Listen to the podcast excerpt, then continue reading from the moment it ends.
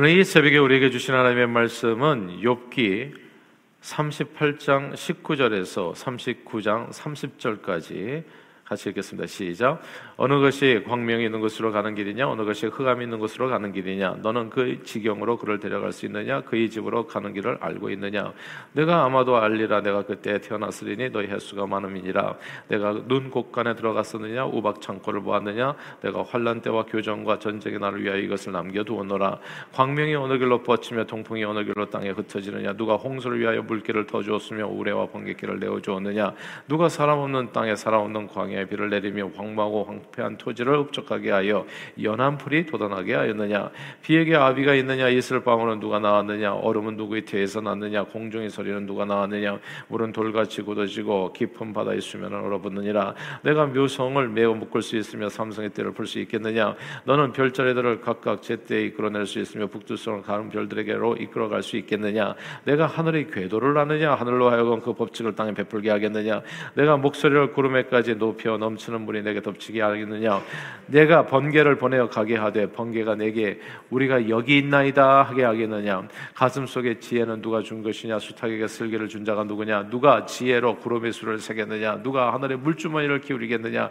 티끌이 덩어리를 이루며 흙덩이가 서로 붙게 하겠느냐? 내가 사자를 위하여 먹이를 사냥하겠느냐? 젊은 사자의 식욕을 채우겠느냐? 그것들이 굴에 엎드리며 숲에 앉아 숨어 기도하느냐? 카마의 새끼가 하나님을 향하여 부르짖으며 먹을 것이 없어서 허우적 거릴 때 그것을 위하여 먹이를 마련하는 이가 누구냐? 산 염소가 새끼 찌는, 찌는 때를 내가 아느냐? 암사슴이 새끼 낳는 것을 내가 본 적이 있느냐? 그것이 몇 달 만에 만삭되는지 아느냐? 그 나을 때를 아느냐?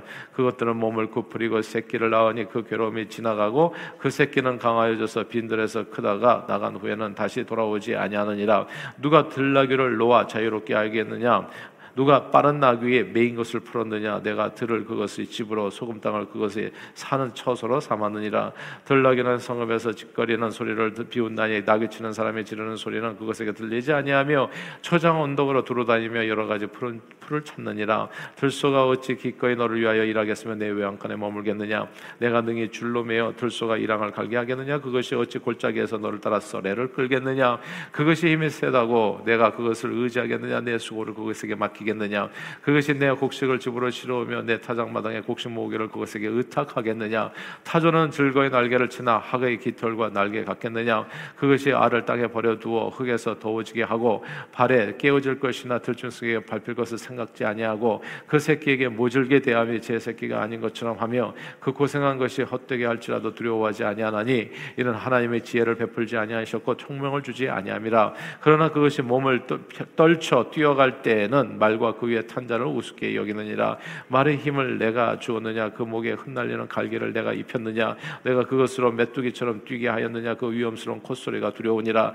그것이 골짜기에서 발꿈질하고 힘 있음을 기뻐하며 앞으로 나아가서 군사들을 맞되 두려움을 모르고 겁내지 아니하며 칼을 대할지라도 물러나지 아니하니 그의 머리 위에서는 화살통과 빛나는 창과 투창이 번쩍이며 땅을 삼킬 듯이 맹렬히 성내며 나팔 소리에 머물러 서지 아니하고 나팔 소리가 날 때마다 힝힝 울며 멀리 멀리서 싸움 냄새를 맡고 지휘관들의 호령과 외치는 소리를 듣느니라. 외가 떠올라서 날개를 펼쳐 남쪽으로 향하는 것이 어찌 내 지혜로 말미암음이냐? 독수리가 공중에 떠서 높은 곳에 보금자리를 만드는 것이 어찌 내 명령을 따름이냐? 그것이 낭떠러지에 집을 지으며 뾰족한 바위 끝이나 험준한 데 살며 거기서 먹이를 살피나니 그 눈이 멀리 봄이며 그 새끼들도 피를 빠나니 시체가 있는 곳에는 독수리가 있느니라. 아멘. 수년 전에 인터스텔라라는 영화가 있었습니다. science fiction 공상 과학 영화인데 내용이 참 난해해서 북미에서는 흥행에 실패한 작품이었습니다. 아, 그래서 뭐 한국에서도 별 기대하지 아니하고 그래서 이제 비수기에 그러니까 성수기도 아니고 사람들의 영화를 별로 안 보는 비수기에 이제 개봉을 한 거죠. 아, 그런데 놀랍게도 모두의 예상을 깨고 한국에서 극장과 비수기 공식을 모조리 깨뜨리면서 천만 관객을 동원해서 대박을 터트린 영화입니다. 뭐 이보다도 앞선 영화는 몇 개 안 되더라고요. 무슨 저기 어, 아바타 뭐 하고 또 뭐또 뭐 하나 있는데 기억이 안 나고. 예. 에, 아무튼 천만 관객이에요. 예. 다른 데서는 인기가 없는데 한국에서 가까운 미래 내용이 그렇습니다. 지구는 식량난과 환경 변화로 멸망의 위기에 처하게 되는데 이런 상황 속에서 과거 우주선 조종사인 주인공이 이제 지구를 어떻게 하면 구원할 수 있는가? 지구와 똑같은 다른 별을 만약에 찾아낼 수 있다면 그건 지구 구원에 도움이 될 수 있겠다 싶어서 지구와 같이 사람이 또 살 수 있는 행성을 찾아서 우주 여행에 나서게 됩니다. 그리고 오랜 세월 비밀리에 중력 연구를 진행하던 나사에서 이제 웜홀이라고 하죠. 그때 우리가 처음으로 이 단어를 알게 되는데 웜홀이라고 불리는 차원 이동 장치를 발견하게 됩니다. 그러니까 웜홀은 일반적으로 이제 수백 광년이 걸려서 어, 걸리는 뭐 수백 수천 광년이 걸려서 걸린 어, 갈수 있는 아주 먼 거리에 다른 우주, 우주 은하계죠. 그 은하계를 갖다가 한 번에 통과할 수 있는 어, 그런 어떤 비밀 우주 안에 있는 비밀 통로와 같은 그런 이동 장치입니다. 홀이죠. 아,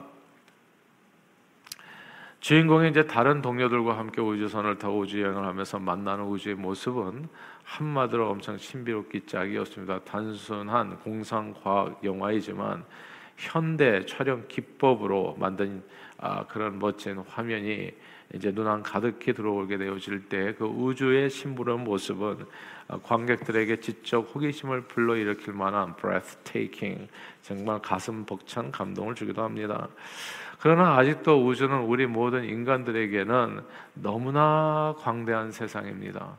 몰랐을 때에는 하늘에는 하늘 해와 달과 별이 떠 있는 정도로 이해가 되었는데 우리는 너무나 모르는 것이 알면 알수록 너무나 모르는 것이 많다는 것을 깨닫게 되고 우리의 존재가 너무나 작게 느껴지는 것이죠.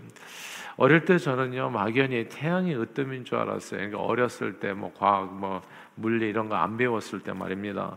그냥 태양이 하늘의 태양이 가장 크고 가장 강력하고 아, 이 태양이 전부인갑다라고 생각했던 어린 시절이 있는 거죠. 다섯 살, 여섯 살, 일곱 살, 여덟 살, 뭐 그 무렵에 태양의 으뜸이고 그 주위를 도는 수금지와 목도 천여 명 그렇게 행성들이 있고 그 중에 하나가 이제 지구이고 그리고 태양계 주변에 별들이 조금 이렇게 이게 소금 뿌려지듯이 뿌려진 것처럼 이렇게 이제 이해하는 거죠. 지구를 도는 이제 달이 있고 말입니다.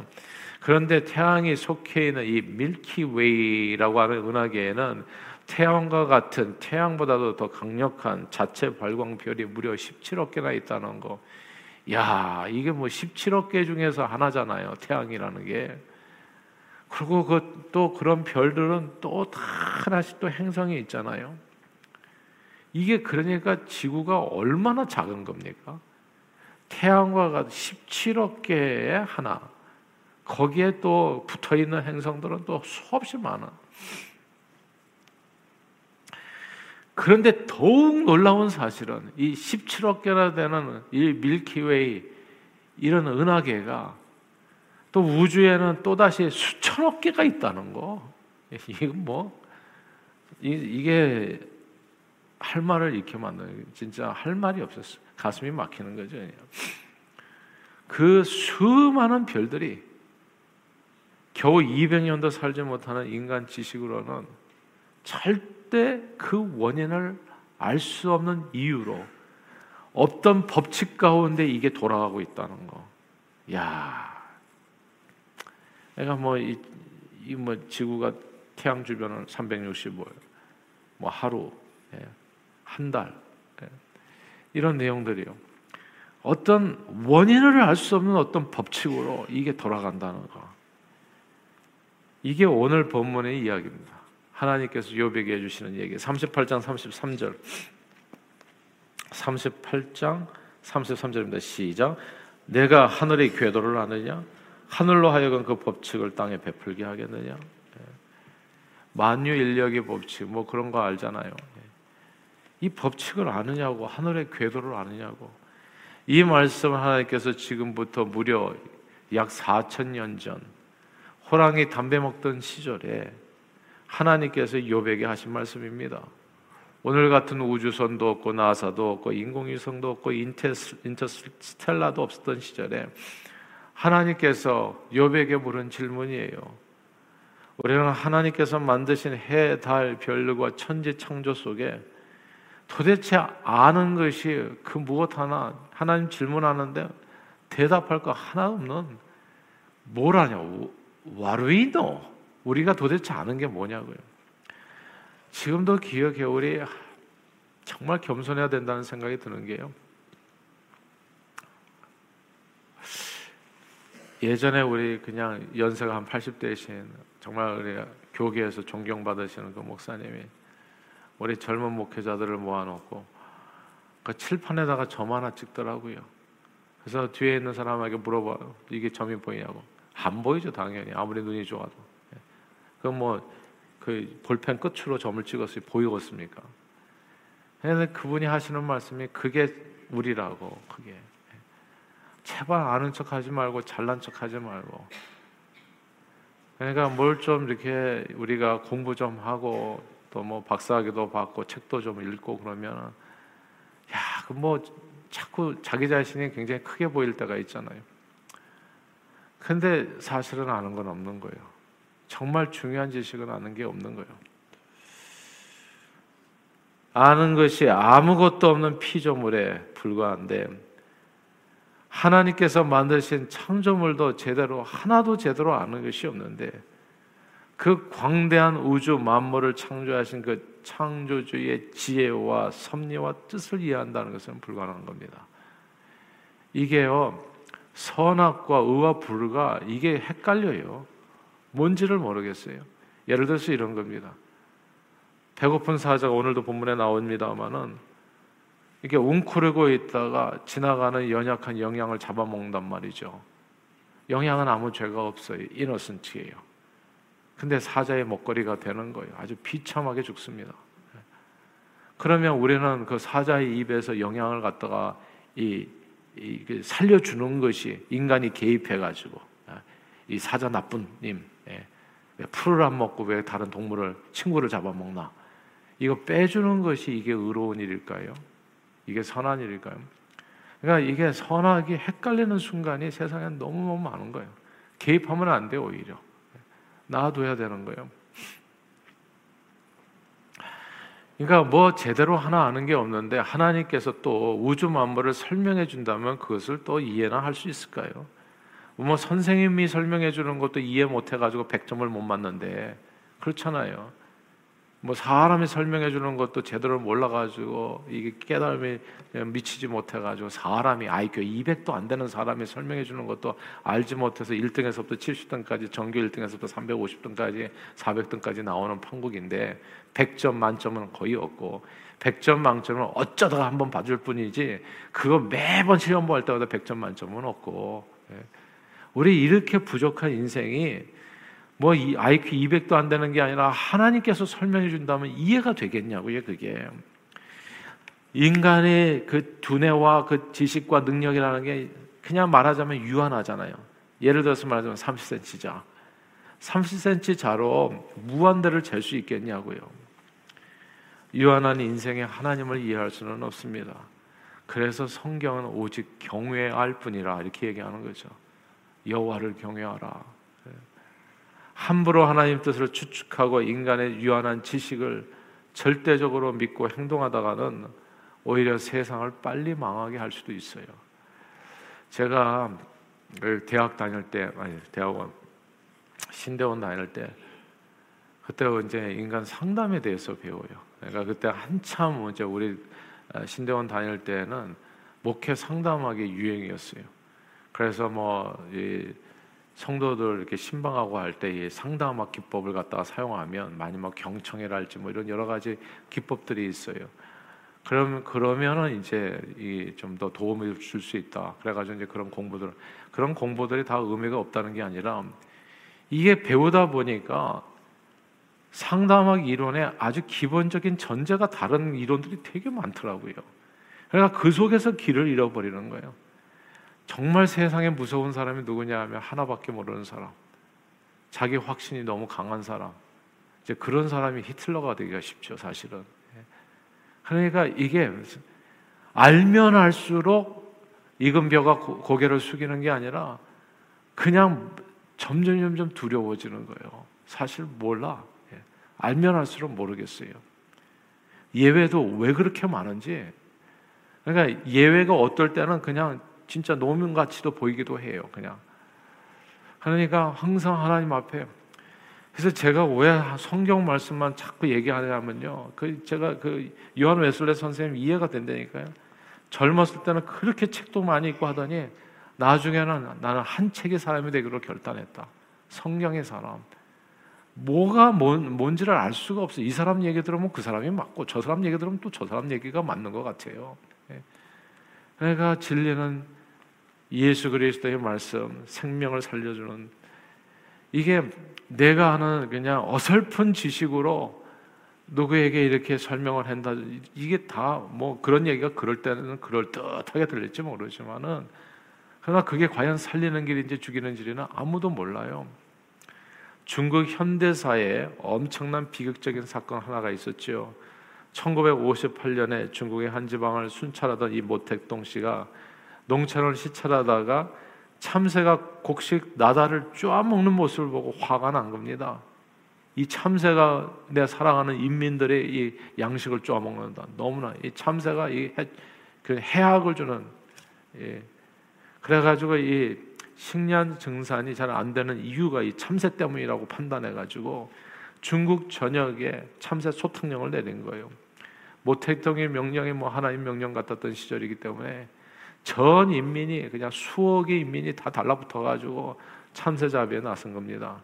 참새를 다 잡아 박멸한 거죠. 그런 다음에 풍년이 올 줄 알았는데 풍년이 아니었습니다. 알고 보니까 참새는 곡식을 이게 이제 이 가을에 좀 쪼아 먹을 뿐이지 봄에 참새가 봄에 배고픈데 뭘 먹겠습니까?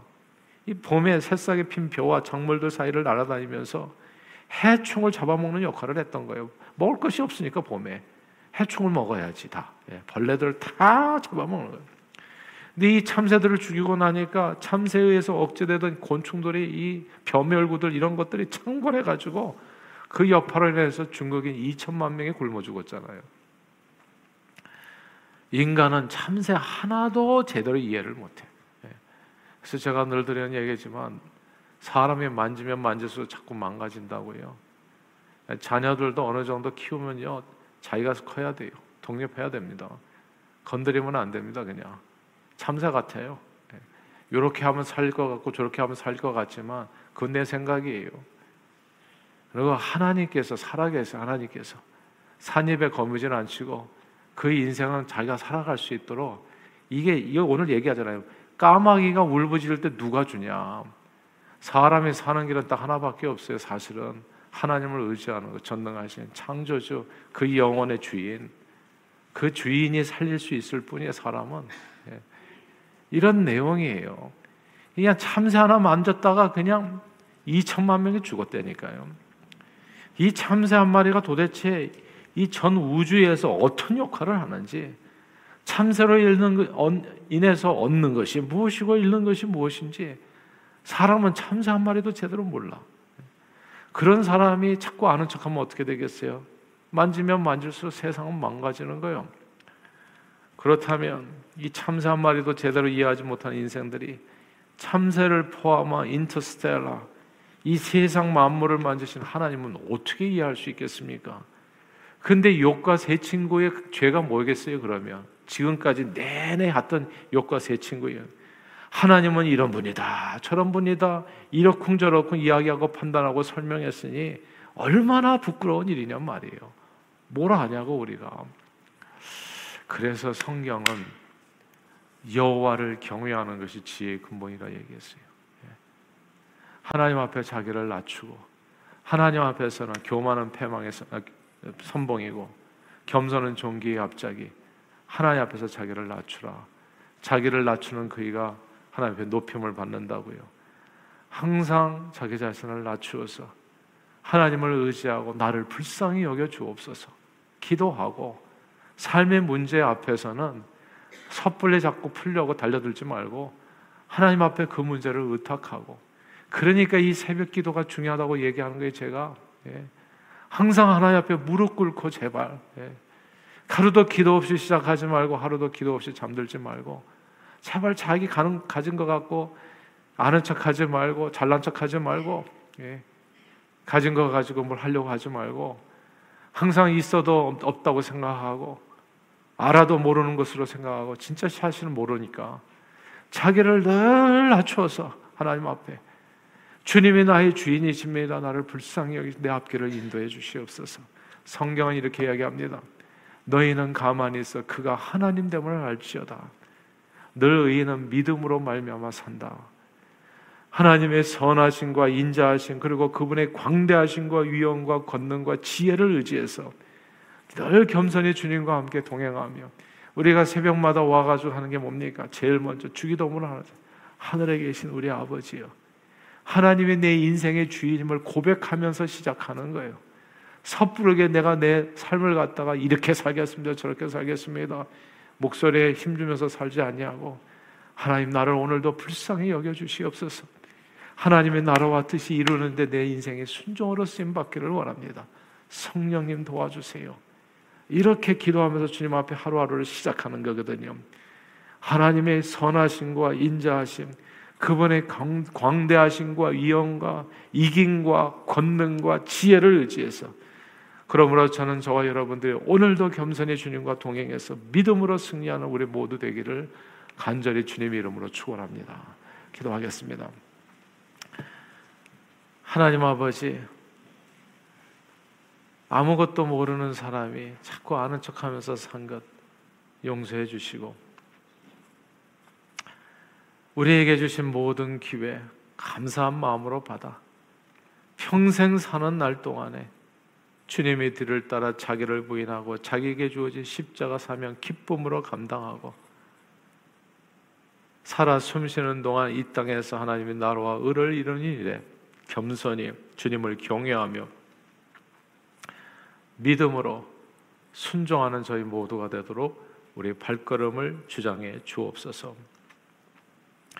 오늘도 말씀 가운데 거하게 해주심을 감사드리었고 말씀을 의지하여 말씀을 따라 순종함으로 하나님의 기쁘신 뜻을 이 땅에 이루는 일에 존귀하게 쓰임받는 저희 모두 되게 해주시기를 간절히 우리 주 예수 그리스도 이름으로 기도하옵나이다. 아멘.